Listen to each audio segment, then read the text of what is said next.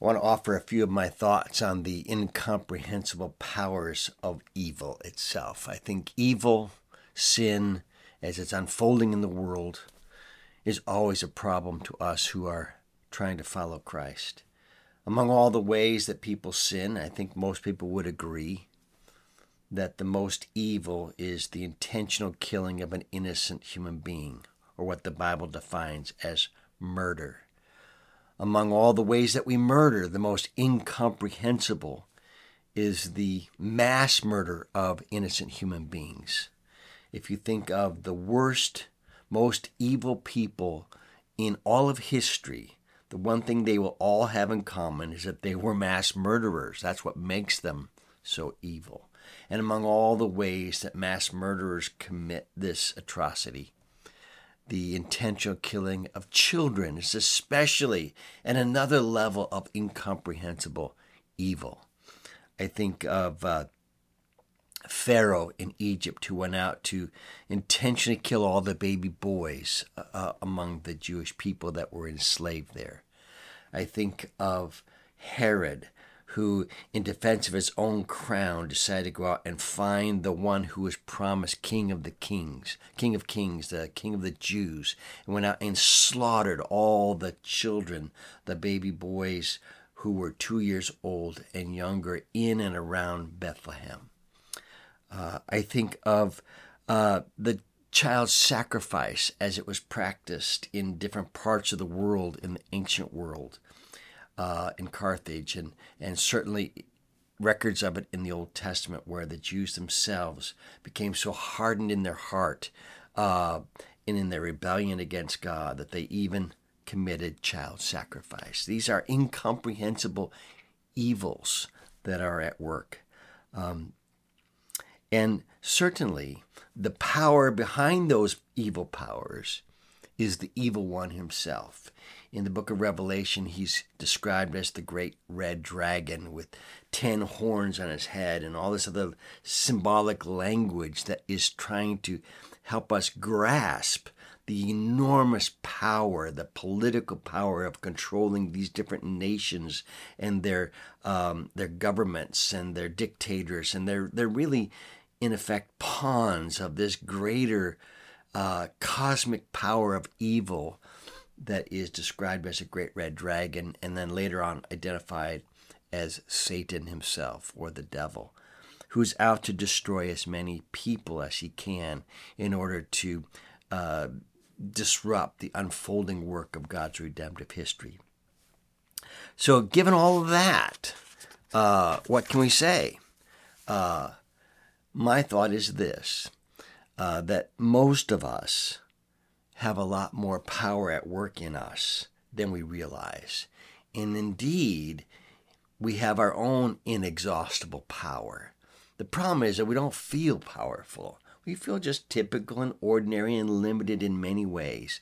So I want to read to you this one scripture that I think becomes stunning once we start to think about the powers of evil. Uh, in in First John, this is called the the spirit of the Antichrist. This this demonic, seismic, cosmic power that is at work in these big evils throughout the world. And he says um, in First John chapter four, this is the spirit of the Antichrist, which you heard was coming, and now is in the world already, right now, and we all see it in different ways. Little children, this is the great word I wanted to share. Little children you are from God and have overcome them, for he who is in you is greater than he that is in the world. I think this would not be a believable promise, except that it starts off with the words little children. In other words, John knows that we feel more childlike, we feel powerless against these enormous, extravagant cosmic powers of evil. We're just ordinary, everyday people. And yet, the same Spirit that raised Jesus from the dead is at work in us today, which means that for most of us, we have more power at work in us than we give ourselves credit for. Now, I don't know you and your particular life experiences and your background and what you're doing today, so i am just going to turn the application into a kind of a testimony. Where do I see this resurrection power at work in me? To turn me from a little child or to recognize that I feel childlike in many ways and yet still experience this extraordinary power. I would say, first of all, when my faith becomes courage, I feel more powerful. I feel the Spirit of God at work in me. And all of us are being confronted with great and enormous evils, twisting of truth, the whole gender dysphoria stuff, the, the, the lie about homosexuality and marriage, and, and the prom, the false hope of prosperity, and all these other falsehoods that are at work in our culture. And it takes courage to speak up it takes courage when someone is considering abortion or defending abortion. It takes a lot of courage at that moment to take your stand for life. That's the moment in which you're seeing how your faith in God is hardening itself into moral courage and giving you the ability to speak or to act in defense of the innocent. Whenever I am in that situation, I feel more powerful than I do in normal everyday circumstances. Secondly, I feel that courage when uh, I see that God has put me in a position to actually give of my time or my talent, my treasure, to save or to help somebody else. That moment in which we all become a good Samaritan in my context and in many in the pro life movement, it is the context of meeting a couple who's in a pregnancy related crisis and saying, Let me help you. You're not sure how you're going to do that, but you know it's going to cost you time, it's going to cost you effort, it may cost you money. But this willingness to, to, to sacrifice and do so gladly without complaint to actually be used of God to save another human being and to save their soul for eternity. These are a moment, a flashpoint in which we get to experience the resurrection power of the Holy Spirit. That power is greater than all the temptation and the pressure that, that Satan is putting on that person or the couple that you're talking to. It really is a powerful thing. And thirdly, I would say that the power to suffer is the power of the resurrection.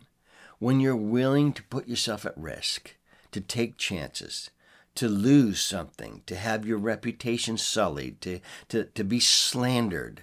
Um, a couple times I have been arrested uh, around the world doing pro life work. It, it can be intimidating, let me tell you. Uh, even just last year when I was in Nicaragua, I spent two and a half hours with officials there, and they were trying every way they could to see if they could catch me in a lie and to kick me out of the country. But if you're there on mission and you're doing God's will, as I discerned it to be at that time, then there's a peace and there's a willingness to suffer if need be. And if you're willing to suffer if need be, I suggest to you that that is the power of the resurrection at work in your life. Most of the time, we are just feeling like little children. But there are moments and times in the calling of God in our life where we get to experience a power that is even greater than that extraordinary power of evil that we see every day in the world today. That's my testimony, and I pray that you have your own testimony along the same lines. God bless.